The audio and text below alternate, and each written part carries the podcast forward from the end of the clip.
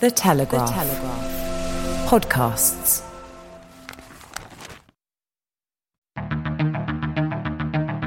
I'm David Knowles, and this is Ukraine, the latest.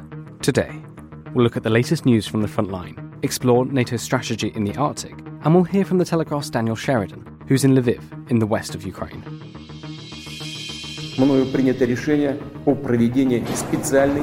This hideous and barbaric venture of Vladimir Putin must end in failure. Nobody's going to break us. We're strong. We're Ukrainians. Every weekday afternoon, I sit down with leading journalists from the Telegraph's London newsroom and our teams reporting on the ground to bring you the latest news and analysis on the war in Ukraine. It's day 37. And today, I'm joined by Dominic Nicholls, the Telegraph's Defence and Security Editor, Whitehall correspondent Tony Diver, and Assistant Comment Editor Francis Dearnley. I started by asking Dom for the latest news from the battlefront. Hi, David. Hi, everybody. A couple of big tactical updates to, to bring up to date with. Uh, firstly, in the north, around the capital, Kiev. I mean, rem- remarkable if these various reports, which all, all do seem to be saying the same thing, so uh, verified reports of the uh, withdrawal, um, tactical tactical withdrawal of the Russians around Kiev, um, significant pushback in in the east. Uh, so that area of um, uh, Brovary that we saw a couple of weeks ago, that that extraordinary column of thirty odd armored vehicles that got uh, hit by Ukrainian artillery, that that seems to be clear, uh, and they're really pushing them back along the road to uh, Sumy and Chernihiv. It's a mixture, of course, of the Ukrainians pushing them back and the Russian this much vaunted Russian redeployment. Um, but I think uh, you know the Ukrainians are going with the grain of what the Russians really want to do in that area, which seems to be to to get out. Um, and to the northwest of the city, 20 k's out, Hostomel Airfield, as we've talked about many many times, it's gone backwards and forwards. It was a day one objective for Russia to try and use then as a as a lily pad into their um, to, for further assaults into into Kiev to, to decapitate the Ukrainian leadership. Well, that that's now in, in Ukrainian hands. Um, so an extraordinary pushback there. Um, the second thing to note is this attack in Belgorod, so about 30 k's inside Russia.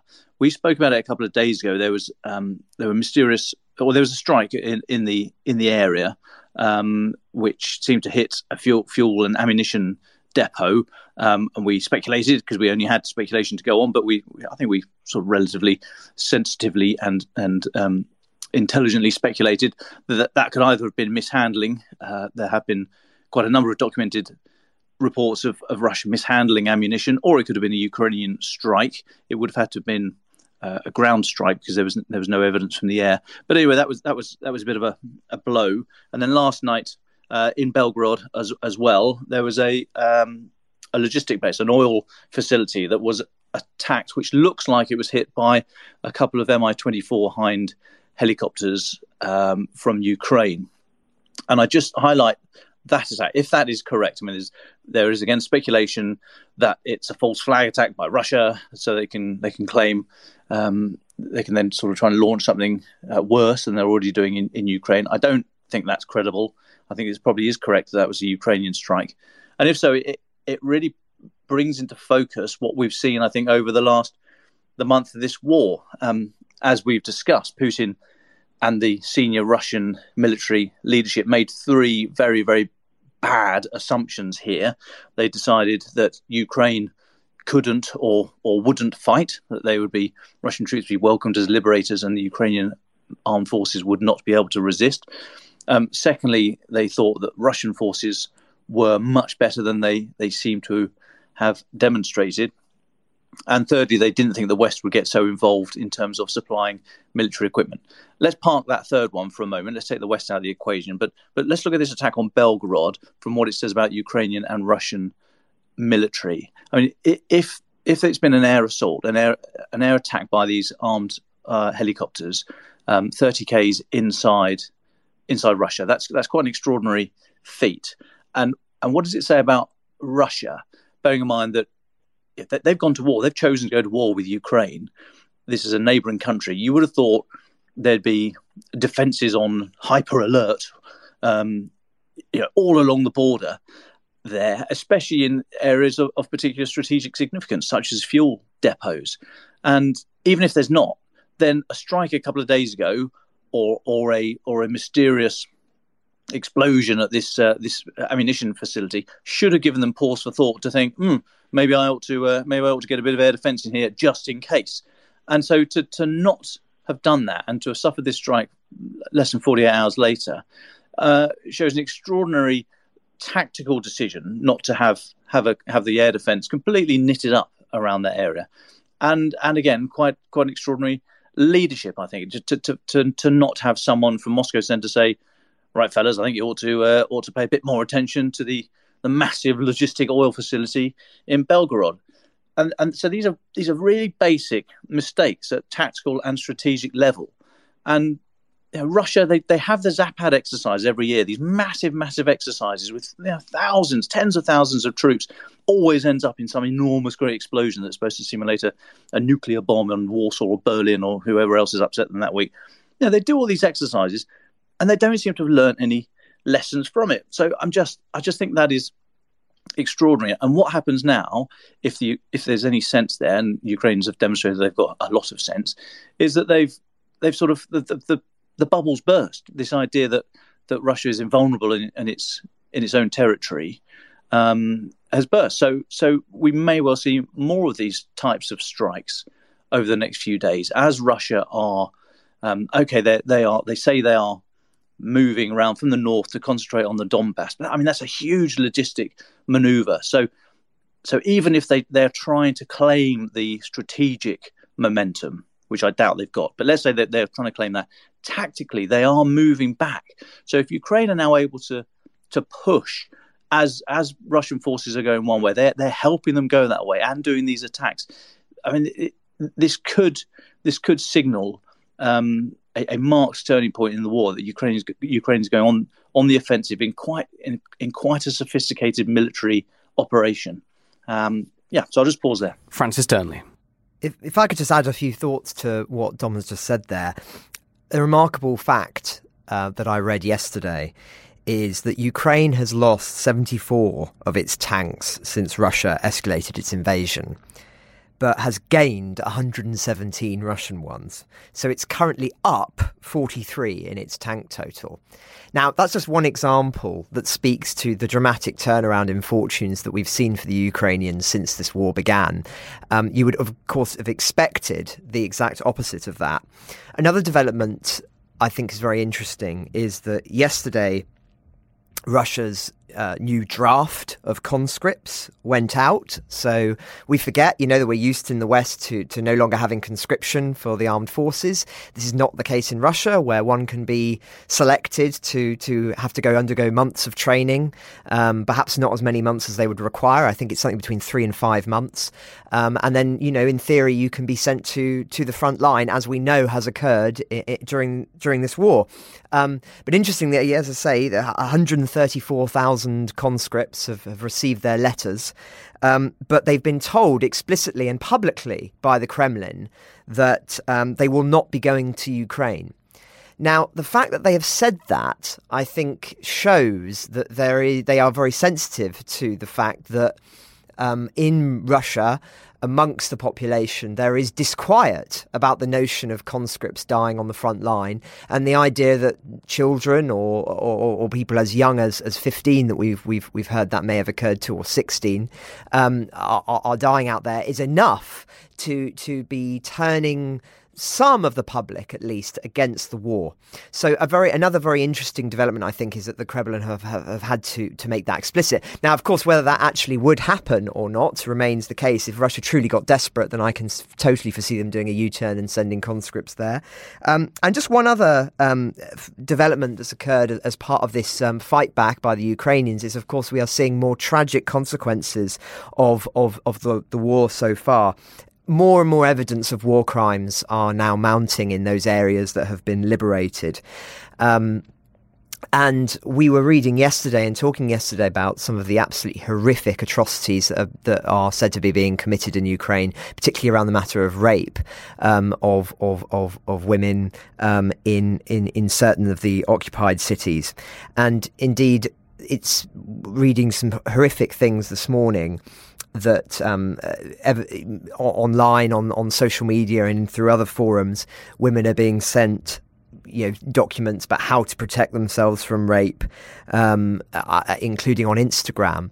Um, I mean, again, it just it's worth emphasising that this is in Europe. This is not far away from us, um, and we thought when the Second World War ended that we would never experience these kind of crimes, which of course were common at the end of the Second World War, um, committed particularly by the Russian soldiers. It must be said, um, had had vanished from Europe forever, and yet it seems to have to to have tragically returned. And if I could one just make one other remark, um, I thought it was very curious yesterday and, and, telling actually that President Zelensky gave another of his daily speeches, and at the end he remarked about the future. Currently, he's been only talking about the war as it's been fought so far, but he was commenting on the uh, the, the compensation for destroyed real estate for for his citizens, and talking about how important this program is, and talking about the opportunity to submit applications, uh, uh etc. I just think it's very telling that already clearly um, Zelensky is signalling that there is an end in sight to this war. Otherwise, you wouldn't be talking about about the world beyond the war um, and the future of the country. And I just thought it was a revealing a revealing soundbite that doesn't seem to have been picked up. Um, so I thought I would I would mention that. But I'll I'll pause there. Tony Diver. I think perhaps there's a there's another update here that it's probably worth mentioning, which is the change in the support that the UK and other NATO allies are giving to Ukraine, and that's sort of broken over the last 24 hours. So yesterday, Ben Wallace, the Defence Secretary, convened a donor conference of Western countries to discuss what support we might be able to offer uh, in the situation in Ukraine. And I think that's partly prompted by this apparent change in tactics from what's going on, what Russia is doing on the ground. Um, we expect that probably they will attempt to bed in in the east of the country, in the Donbass, where they're stronger over the next few weeks. Um, but the, the slight change in strategy, perhaps due to the big losses that they were taking on the ground was that they've started using long range missiles and artillery to just pummel these Ukrainian cities um, rather than attempting to take them. It's sort of turned into a bit of a war of attrition, and some of these cities are now under siege. Um, so, what happened yesterday was Western countries agreed to send more long range missiles, to send armoured vehicles, and to sort of shore up uh, the Ukrainian defences. I think it's interesting to see that as the war changes, the level of support and the type of support that the West is offering to Ukraine uh, also changes as well. And so there's been a lot of discussion at, at, senior level on this side as to watching what tactics are going on, speaking to Zelensky and his people, and, and working out what exactly we can do to help them. Um, and, and but according to people on, on our side uh, in London, uh, that conference was a success and a lot of new support has been pledged. Uh, there are some countries which don't want to be publicly known to be submitting uh, weapons to help Ukraine, but are doing so sort of through this donor conference uh, more quietly um, because they because they fear retribution from Russia. But it seems that that that process is working quite well, uh, and we should start to see the, the effect of those weapons sent over from from here to Ukraine in the next few weeks. I would say. Thanks, Tony. Um, there was also an interesting thing I just want to bring up before we move on. That the Prime Minister of Poland believes that Russian forces intend to capture a third of Ukraine, so that Moscow will be in a strong position when it comes to possible peace talks. But from everything Dom and Tony and Francis that you've all said, um, that that's a it seems like the, the war the war is going to carry on if that's their if that, if that's their goal. But b that feels at this point anyway quite unlikely. Is is that a fair assessment? I think it is a fair assessment. I, I think it is it is unlikely whether or not that is uh, true and correct that they want to grab a third to go into the negotiations. I mean, it, it, yeah, maybe maybe uh, we've said before we think. Um, ignoring for one moment um, Putin's maximalist claims of, of wanting to get Ukraine back into the fold and and all the rest of it, and the Nazis and drugs and blah blah blah. Um, yeah, if he was after a, a, land corridor to Crimea and the Donbass, then it was it was it's probably worth trying to grab more than that or threaten threaten Kiev to such an extent that it's um, it's a bargaining chip. So it could well be that he's trying to grab a third of the country in order to go into negotiations with a, uh, a stronger hand. Um, I don't I don't think that's that might be what they're claiming now. I mean, sort of kind of is what they're claiming now. Um, I think that's because they've they have to. Um, I don't think that's what what Putin would be happy with, and um, I'd have to speak to Natalia and get her view on, on what how she thinks it would play out in Moscow and and um, Russia more broadly. But that's not, as we understand, that's not what what little the people over there have heard about. That's not what they were promised. So um, it, it could well be a, a sensible bargaining tactic, but I think it's been foisted on them. Uh, I mean, the, the nego- negotiations, as we've said before, negotiations only really start in earnest when one or both sides believe that they they will not gain more from from the battlefield. Um, I think it's too early. I don't think we're there yet. I think it's getting close. Interesting that uh, Dmitry Peskov, the uh, Kremlin spokesman, said in response to that Belgorod attack, this this uh, still still not yet completely verified assault, air assault by um, by Ukraine on the oil facility. But he said, of course, this is not something that can be perceived as creating comfortable conditions for the continuation of negotiations. Like, yeah, well, boo-hoo, dry your eyes, princess. I mean, look what you've done to Mariupol. But it's interesting that he comes out and said something like that. It just shows. I think it, I think it speaks a lot of where where they are um, going into these negotiations. So, yeah, Prime Minister Poland could, could well be could well be correct on that, but I still don't think that that would that would be um, uh, where Putin would want to be at this stage. Thanks, Dom. Um, Tony, let's bring you in at the uh, at this point. Um, Tony, you've been off. You've been off travelling away in northern Norway. Um, can you tell us where you've been and why? Yes, I have. Yeah, I had a very interesting week actually. Uh, I was sent with Ben Wallace, the Defence Secretary, to go and look at the situation militarily in northern Norway in the Arctic. Uh, and the reason for that is because NATO has been running its biannual uh, exercise that it does up in the Arctic Circle, where it essentially simulates what would happen if Russia was to invade uh, Western countries via the Arctic. Uh, and that either through Norway or through Finland, through Sweden. Uh, and so every two years, NATO puts up 30,000 troops and they have a huge war game up there. And basically, it's a bit of a demonstration of the West's might against Russia in that region. Um, and it's also an opportunity for those different NATO countries to work out their interoperability. How well do their systems work together? How do they work tactically on the ground? Do the communications work? Um, all, all, all, those sorts of things. And so uh, the whole point of the NATO alliance, obviously, is that these countries are able to work together, and historically they've always worked together at the sort of top strategic level.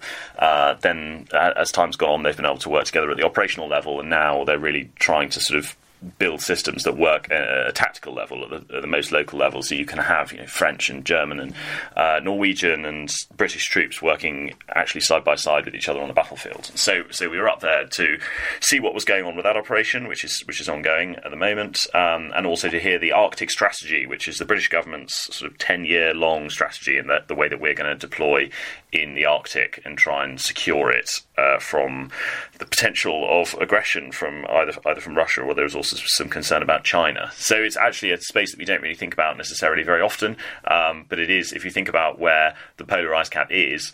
Uh, it basically has the US, Russia, China, and a load of Western countries all around it, uh, and that ice cap is fast melting, providing new shipping routes, uh, and also more opportunities to open, you know, military bases and put submarines up there and all that sort of thing. So it's uh, it's heating up in both senses of the word up there, and we were we were just going up there to see what was going on and, and what might come next.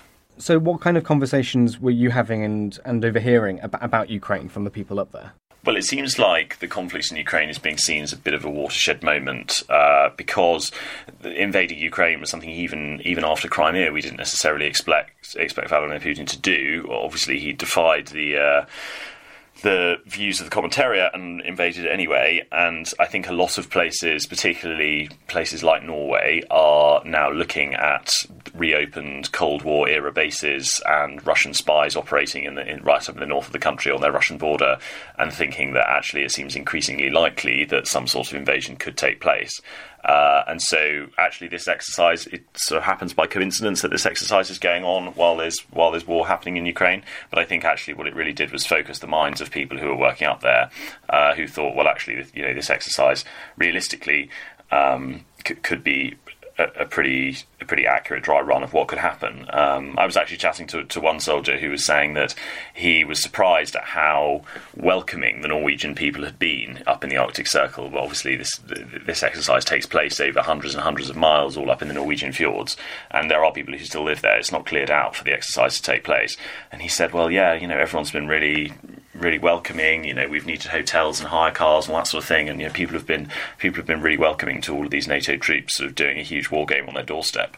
Uh, and uh, you do slightly think that if if I was a Norwegian living up there and I was living that close to the Russian border, I'd be pretty pleased to see a load of NATO troops preparing for an invasion as well, because uh, because if it does happen, then uh, it's you on the front line, isn't it?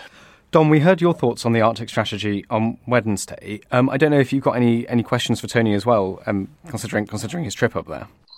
Yeah, I mean, I'm very glad that, um, we managed to get up there and, and, have a good look around. I'd just be very keen to hear from Tony if um, the, the, noises that were coming out from the non-aligned countries. So I think Sweden and Finland were involved or had observers to a certain extent. Did you manage to get any chats with the with those those people at all, and just see what their what their views were, Tony? No, we didn't speak much to, to the Swedes or the Finns actually. Um, although you're right, they were involved in the exercise. Um, we were sort of speaking to people on the British side, the Royal Marines who were working up at a base there, uh, and, and, the Norwegians who were sort of hosting them. Uh, but I mean, you get the sense that these people are, are, working together more and more, and that you know, talking to commanders who are actually you know involved in deploying troops on the ground during this exercise, uh, that you know increasingly they're, they're, talking to each other every day and working with each other constantly. So I think, yeah, I mean, I, I, clearly you would expect someone in their position to be trying to portray sort of unity and their ability to work together. But from what we saw, uh, it did seem that that was the case. And Tony, you're you're working on a story at the moment about the Arctic. I mean, the, the question you said to me was, "Is the Arctic the next Ukraine?" And you've mentioned some some of some of your thoughts previously. Do you want to sort of sum that up a little bit? You know, what what does that mean, and what does that mean for Britain, and what does that mean for Europe? Yeah, well, it sounds a bit it, sounds a bit glib to put it like that. Um, you're right; those are my words, and we'll see whether or not that's they're the words that make it into the paper to, uh, on Sunday. But yeah, I mean, that base, basically the question is to what extent is there a really serious threat here, and, and to what extent is this just posturing? Um, but people that we spoke to said that the, the, Russian presence in that region is getting stronger and stronger, and that, that Russian submarines recently made their way into the North Atlantic for the first time.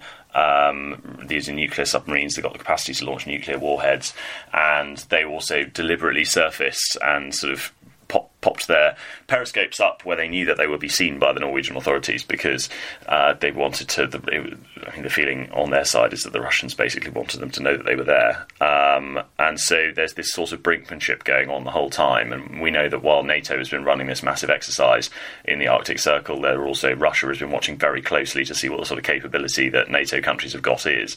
Um, now, clearly, the fact that Norway was a founding member of NATO and is therefore subject to the Article 5 uh, uh, collective defence agreement means that if there was to be any sort of serious invasion up there, then you know it would it would be a full scale superpower West versus Russia war. Now, say that it does feel that that's a lot less likely than what we're seeing in Ukraine, which is clearly uh, something in between. But we probably should take these people at their word, and when they say they're pretty worried about it, then uh, then perhaps we should listen. Thank you very much, Tony. Um, Francis, can I bring you in at this point? Um, because we're obviously speaking with Tony about the future of the Arctic regions um, and the NATO exercises up there, but there are there are other developments in European uh, politics coming up as well. We've got Hungarian and French elections um, in the next few months. Can you talk a little bit about this? How is the how is the Ukraine war impacted on on the on, on these elections? Yes, we've already touched on it this week the way in which the conflict has already had and is having profound uh, consequences on not only the European political and cultural landscapes, but actually globally, um, particularly in, in, in Africa and other places that, that you normally would rely on the wheat supplies from Ukraine and Russia, which of course have been impeded by this, whilst it's been suggested that they have enough sort of supplies for the short term. In the long term, this will uh, undoubtedly have quite profound economic uh, consequences. Um, but yes, in Europe, we've got two elections coming up in, in, in a short space of time, which are going to be highly relevant to this. The most the in this country, the one that's being followed most closely, of course, is the French election. And um, until recently, really, it was assumed that um, the president Fran- uh, Emmanuel Macron would, would, would, would win very comfortably. Um, it would it appeared that the, the, the right and the far right were split um, between um, on the far right at least you had Marine Le Pen um, and and Eric Zemmour, um, but actually Zemmour has fallen away, and in a way that has actually quite profoundly affected the dynamics of the French election because um, in his presence as being even more extreme than Marine Le Pen has traditionally appeared. She now appears almost more moderate than uh, the, the, the, as a consequence of his appearing in the race and, and initially doing doing very well in rallies, etc. And so there are some suggestions, certainly in, in, in recent polling, that she could be contesting Macron much more closely than previously believed um, in the runoff, um, because it would it, the first round um, is, is is coming up, I think, on the tenth, and then there is a second round runoff on on April twenty fourth um, between the two uh, closest uh, and highest scoring candidates. So much still to, left to run in the French election. I'm actually going to Paris um, tonight and and spending a few days there, and it'll be interesting speaking to some of our journalists out there and hearing what they have to say about that. And I'll, I'll be delighted to to report back next week. Um, but in terms of the Hungarian election, also similarly um, quite significant. That's on Sunday. And it's the first parliamentary election for, for, for quite some time it's significant because never before in the past 12 years has Viktor Orban's state really faced a challenge um, from from within. And whilst he's still the favourite to win uh, the election, it's a significant moment because Orban is for is seeking a fourth consecutive term, and the opposition, which is a collection of sort of far left and uh, um, parties, but also more sort of traditional liberals and, and, and, Greens, are trying to oust him. And there is actually, if you look at the polling, a, a, a chance that this, this, this could happen. Why does this matter geopolitically and in its relationship to Ukraine? Well, Orban is one of Putin's closest European allies. Um, and although the government hasn't blocked EU sanctions against Moscow. It has refused to reduce Hungary's heavy reliance on Russian energy and refused to let weapons headed to Ukraine transit through the country. So, of course, if Orban wins, then this in Europe you have somebody who is perhaps is more aligned with um, Putin in certain foreign policy strategies.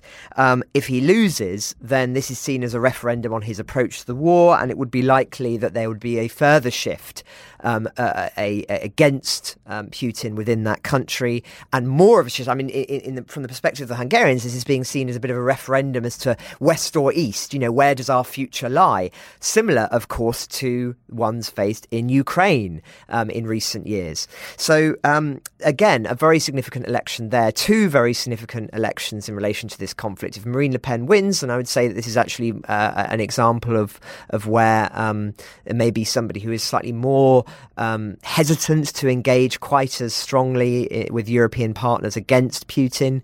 Um, uh, we don't yet know what exactly what her policy would be. She's been deliberately vague on that, and as I say, in Hungary, also significant in terms of, of how it uh, how its future will align with West and East, and how it will its approach will it, what its approach will be about Ukraine. So a, significant um, uh, couple of weeks ahead, and and we've talked before about the, the way in which the, the, the the electoral plates are shifting in Europe, and we're already seeing evidence of that as a consequence of this conflict. That's really interesting, I think, and I think we're also seeing the political consequences become pretty severe in the UK as well. I just might just be worth having a quick chat about the uh, the latest situation with Ukrainian refugees, um, which perhaps is more of a sort of procedural uh, governmental issue than an ideological one. But uh, the latest on that is that there are we know that there are these two big schemes. There's the family visa scheme, which if you've got Ukrainian family members, you can invite them to come over to the UK and they'll be given visas by the UK government. Uh, and then we've got this other sort of matchmaking scheme where basically you can offer to host Ukrainian refugees in your home, and the government will pay you to do it. Uh, and in the last day or so, what we've seen is that Ukrainians coming over to on the invitation of their family members who live in the UK, are often arriving to find that the family members don't actually have space to put them up in their homes. So they've sort of used the fact they have a family connection to get the visa. But once people actually arrive, there's not really anything, then nowhere for them to stay. And the government's made no additional funding available for this eventuality, um, in slightly classically, given what we've seen so far with uh, with the refugee scheme. So what that means is that these people are being made homeless. So you've got Ukrainian refugees who've travelled, who've been made homeless in Ukraine, travelled across across Europe, arrived in the UK w- with the promise of, you know, somewhere, a roof over their head and the opportunity to rebuild their lives, um, and are finding themselves out on the streets. So that's that's a pretty serious uh, problem for the government. But what the government has done also is improved its uh, scheme for people to invite refugees who aren't their family members. Um, there was the sort of slightly sam- shambolic, what was described in Parliament as a Kafkaesque situation of these refugees being reached out to by people in the UK on Facebook. Some Ukrainian refugees were getting something like 300 messages on Facebook from different people in the UK who wanted them to come uh, to Britain. That Facebook had to shut down some of the Facebook groups that were managing this issue just because there were so many people who were trying to sort of match up with people um, there's now actually a formal system that's been created. The government's backed a charity which is which is providing a what is essentially a matchmaking service uh, for people in this position, and it, so it looks like on that front this system might be headed towards something that actually works. But I think we've actually seen a very relatively few people come over on that scheme so far. So um, at the moment, uh, perhaps you might say the government's not done a particularly good job of managing this, uh, but it looks as if, certainly on the uh, outside of the family visa issues, it might be getting a bit better. And I think that that will provide some political boost for the government on this on this issue because while it's generally seemed to have done a lot to provide military support and humanitarian support over in Ukraine, um, unfortunately, as we've said before on this basis, the actual administration of running a refugee scheme is run by the Home Office, which slightly inevitably means that it is not going to be very good. If I could just add to that, of course, the other way in which the conflict has had a big impact on UK political discourse is the cost of living crisis. Um, already, we are seeing many, many, people listening today will have uh, faced a much steeper energy bills. Now, of course, the cost of living crisis was already pre-existing prior to the invasion, and uh, as, as, as long-term co- consequences, particularly of um, of, of, the COVID uh, COVID crisis and, and, and the government's sort of ambitious plans for levelling up, etc. But even so, it has had a consequence there, and um, as I say, that's not just not just in in, in Britain; it's also happening a, a, around the world, and that will put additional pressure on democratically elected leaders to uh, shorten the war and perhaps make some concessions in order for that war to end uh, end um, sooner rather than later. Just one other thought on that. It's, I think it's been very interesting that uh, the ruble has bounced back in recent days. It had collapsed more or less after the invasion, and it is now back to almost pre uh, pre crisis levels. There are several reasons for that. Um, one is, of course, that the energy, as we've talked about many times before, the cost of, of, of, of energy um, for, or the usage of, energy in Europe, should I say, is still extraordinarily high. Almost a billion dollars worth a day going to the Russian economy as a consequence of, gas and and, and oil. Um, but also, uh, it's artificially been bolstered by uh, by Putin by closing certain uh, tr- stock exchanges and, uh, and, and and reinforcing the uh, um, uh, sort of certain mechanisms within the Russian economy. So it is not all that it seems, but even so, it is um, quite startling, I think. And there was a very interesting thread that I was reading on Twitter by somebody who's actually stationed in Moscow, um, and it'll be very interesting to hear Natalia's take on this in due course. That uh, actually the impact of the war is not quite as severe as we might expect in Russia. Of course, those who work in international industries are feeling it very acutely, and certain people have been laid off, etc. But actually, um, in terms of the ordinary ordinary people, many of them are saying, you know, that the war will not last long, or, or the special operation, should I say, will not last long, and so they're thinking in terms of, oh, well, this will only last a few months, um, and then things will go back to normal.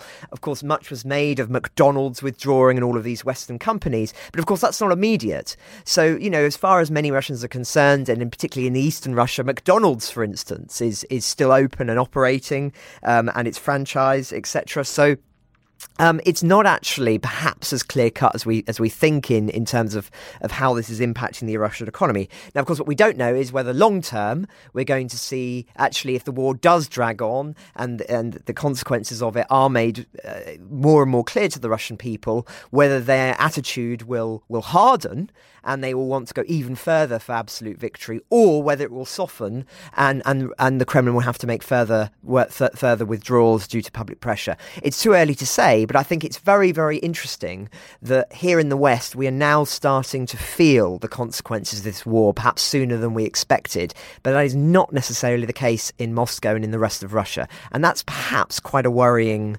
development. Well, it'd be very interesting, I think, next week to get Natalia back onto, onto this podcast and we can talk to her about that. Thanks very much, Francis. Um, it'll be several days before before we, we meet again. Uh, can I get your thoughts of what to look for over the weekend before we talk again on Monday? For me, it's the tactical position.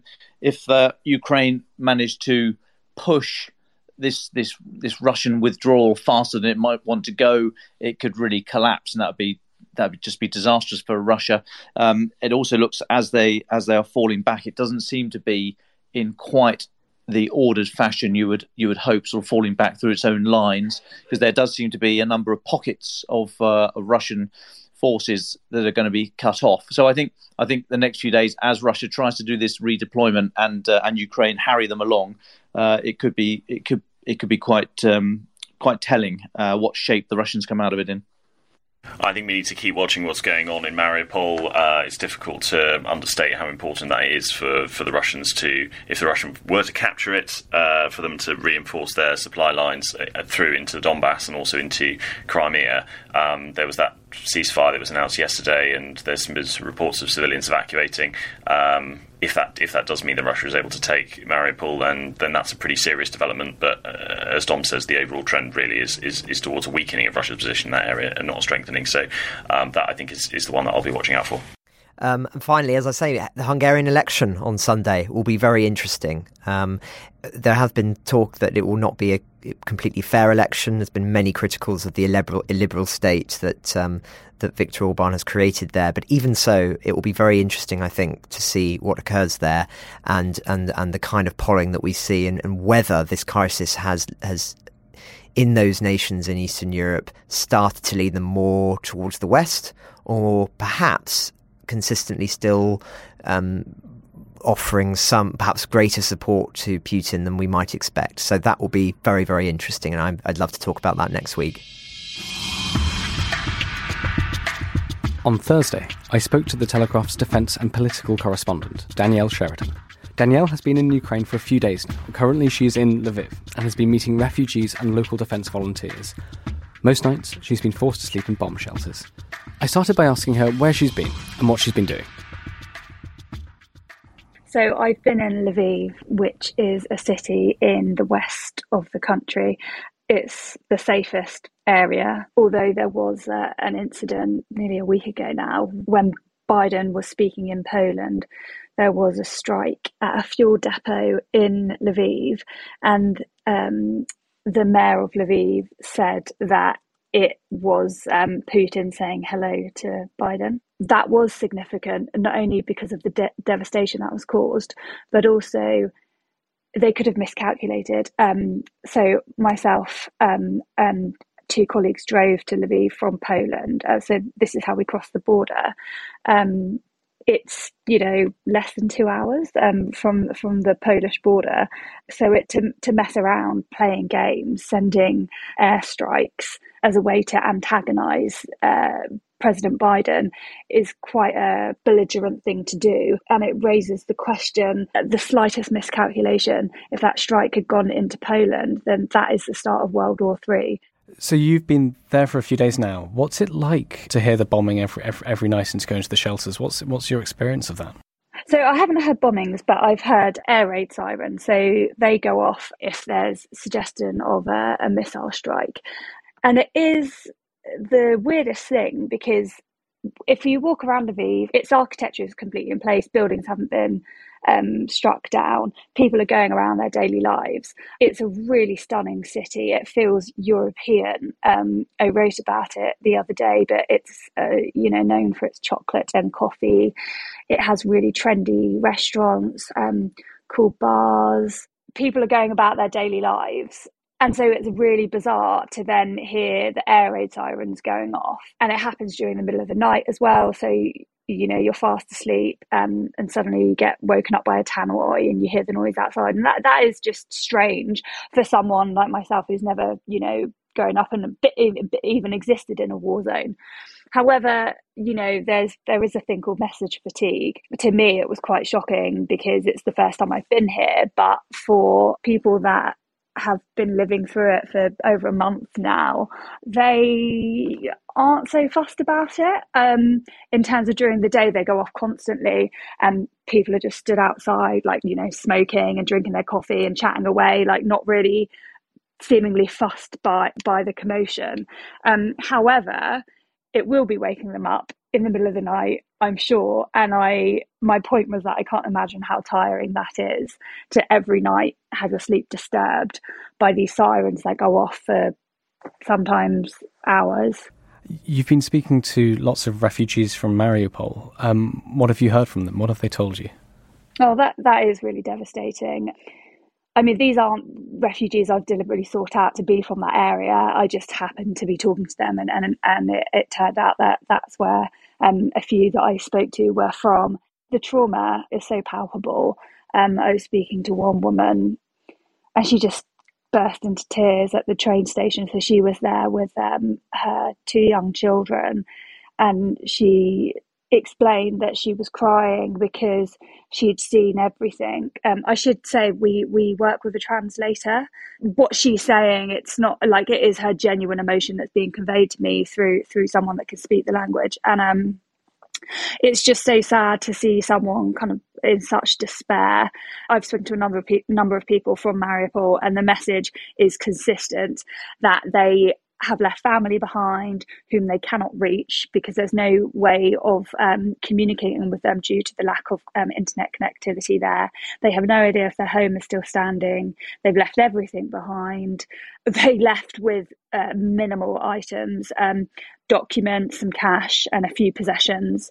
They packed some clothing. That's it. They're all having to now start new lives. Um, the, the, there was a woman who I spoke to yesterday, um, whose husband is a a fighter in the Ukrainian military, and she hasn't spoken to him in a number of days. Um, and the last time they spoke, the connection was so poor that she only got you know a couple of words when he was speaking. I can't even imagine what it's like to to lose your home and have to flee, but then also knowing that your loved ones are trapped there um, and then you have no way of communicating with them either. You don't you don't know if they're safe. Like it's it's just awful. So when you talk to these refugees, do many of them plan to stay in Ukraine, or are they? Do they tell you of going to other European countries? What's their plan now? So I was speaking to someone from UNICEF yesterday, and um, it was really interesting. He was saying that the majority of people want to stay in Ukraine, um, even if it means living in a different part of the country. They they don't want to to leave you know, everything that they know, their culture, their home. They would like to start again in in Ukraine, but a number are having to leave the country. So um, the United Nations estimated on. Um, Wednesday that 4 million refugees have fled Ukraine while six six and a half million people have become internally displaced. So the the number that have stayed within the country is is larger than those that have uh, moved across the border. And then where they're going, I understand, is is Poland. Um, I heard someone say today that a number are travelling to Sweden. So people are dispersing across Europe. Um, in some of your reporting, I, I read your interview with um, Anna Lovinenko, um, who was a new mother from Kherson. Um, I thought it was incredibly moving. Would you tell us a little bit about her and her experience? I mean, that really got me because she's 33 and you know i don't have children but my one of my sisters does and just hearing what she was saying about how excited the family were um, starting um, you know, their first child, starting this new chapter in their lives together, how they were so excited to have the grandparents involved. They've been planning all these things. And I just was able to relate it to my own sister and think of exactly what her pregnancy was like. And then as this woman's due date neared, she had to go underground into a shelter and seek refuge. It became apparent that she wasn't going to be able to give birth in in her hometown because it was too dangerous. So they fled leaving her family behind. And um, again, like all the other stories I've heard from um, people that have had to flee their homes, you know, minimal possessions, cash, their documents, that's about it.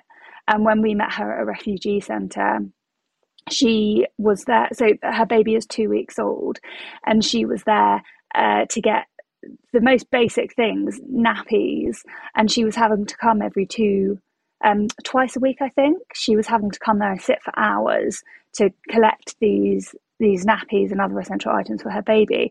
I'm I'm sure lots of women are um, are not even leaving the house at that stage um, because obviously their body's been through this huge trauma giving birth, and yet here this woman is having to march along to a refugee centre um, to get the basic necessities for her newborn. She was being very stoical about it, but when she said that quote about not being able to cry, well, beginning to cry every day, but then realizing it affects her breast milk, so having to stop herself from crying, you know, stifle these emotions in order to allow her baby to feed.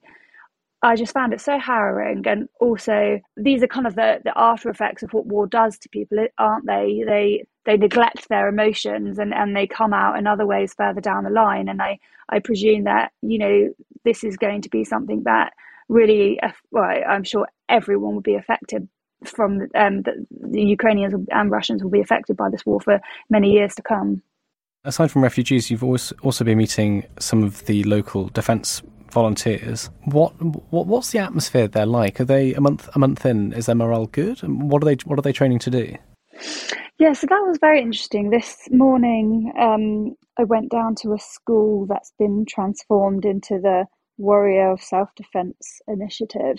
Um, and they are, it started up on day one of the war. Volunteers are coming down and teaching people how to use guns, AK 47s, and also um, self defense and first aid, but not your basic first aid. Um, you know, what to do if a limb is blown off, how to use a tourniquet, that kind of level of first aid. I would say that the atmosphere is very much, you know, people are just taking it in their stride. I spoke to a number of young women that were there and they were just saying you know this is something we have to do it's important that we learn how to protect ourselves one woman i was speaking to she's 22 just saying that she could just sit at home and stay safe but she really wanted to get out and learn how to use a gun so that she can do her bit to protect her country, that she's not willing to just, you know, sit at home and, and hide. And I told her I thought she was incredibly brave because I honestly don't know I could say I'd do the same thing if I had the option, if, if, if I was in her situation. I, I think um, they are not aware of how how um, stoical they are um, being so matter of fact about the situation and, and just taking it in their stride and going out and learning how to use, pick up a weapon and, and defend themselves. The next question is something we asked Colin Freeman in Kiev, but when you introduce yourself as a, as a British journalist, do you get any response from people usually, or do they just, again, do they just take that in their stride as well? Actually, people seem to really light up when you say you're um, from the UK, um, and everyone mentions Boris Johnson. What do they say? I was speaking to a man. We went to a refugee centre and met um, a young family whose daughter Dasha, it was her ninth birthday, and they were having a little party um, in in one of the rooms upstairs in this centre, and um, they had blown up balloons and they got a small chocolate cake and a party hat, and it was very sweet. And anyway, her dad was talking to myself and the the photographer I'm with, Paul, and um, at the end of the interview, he just went, um, and oh, Boris Johnson he's great. We love Boris. um, and I was like, oh, that's nice. Um, and he said, you know, he, he's he's really been a friend of uh, Ukraine, and that that's really like a, a, sentiment that has carried through. I also interviewed earlier today um, the mayor of Lviv. He was really singing um, Johnson's praises he says something along the lines of Johnson acts and then he lets everyone know what he's done. He doesn't care about his own PR. He's here to help the Ukrainians um, first and foremost. In him saying that, he was kind of suggesting that other countries would rather talk up what they intend to do and then help, whereas um, they believe that the UK is doing it in the complete reverse at, so at these refugee centres, there's lots of clothes um, that have, you know, been sent from all over Europe. And um, we saw one little boy um, grab a grab a pair of shorts that had um, the Union Jack on them, and he seemed quite proud to to wear those shorts. So um, yeah, people really do seem to be um, pleased to to speak to you when you say you're a British journalist, which is is quite pleasant. To people listening around the world who you know live in all sorts of different countries and probably some probably quite far from Ukraine, what would you want them to understand about the conflict? If there's one thing, I don't know. There's not just one thing that people need to understand, is there? Um, I suppose I know that when I read about a conflict and and and destruction, I want to know what I, as an individual, can do to help. And there are so many wonderful charities out there um, that I would urge people to research and get involved with. Um, so earlier today, I went down to the World Central Kitchen, um, which is an amazing initiative, and they're cooking really yummy food for um, displaced citizens and refugees all around Ukraine. They've got restaurants in a number of cities um, serving up really really nice food um, nutritious food that um, offers you know something uh, comforting to the, these people that have lost everything. So um, you know that might be a really great charity to to donate to to get involved in. And I've seen firsthand the amazing work they're doing. So um, it's definitely something I would recommend. And and also um, I was speaking to one of the directors and he was saying the amount of pregnant women that are that are now um, you know living out of shelters and they're trying to make sure the the food they're serving up is as nutritious as possible. So um, i do think it, it's a really um, important charity and something that people can get involved in. Um, and also i'd say just just just people should keep reading about this and keep the dialogue open um, and not allow fatigue um, of an awful war um, get the better of people, the the more you continue talking and reporting about about these matters, the the more pressure is put on politicians to act. And I think it's important that we don't lose sight of how dreadful this situation is and continue the dialogue because you know it's only with the world's focus on what Putin is doing that hopefully it will force them to stop, although who knows what the outcome will be. To stay on top of all of our Ukraine news, analysis, and dispatches from the ground, subscribe to The Telegraph. You can get your first 30 days completely free at telegraph.co.uk forward slash audio. Or sign up to Dispatches, our daily Ukraine newsletter, which brings stories from our award winning foreign correspondents straight to your inbox. You can listen to this conversation live at 1pm each weekday on Twitter Spaces. Follow The Telegraph on Twitter so that you don't miss it. If you found this show helpful, follow Ukraine, the latest, on your podcast app. And if there's something we could do to make it even more useful, do let us know. You can email podcasts at telegraph.co.uk. Ukraine the Latest is produced by Louisa Wells and Giles Gear. And today on Twitter, Carla Abreu.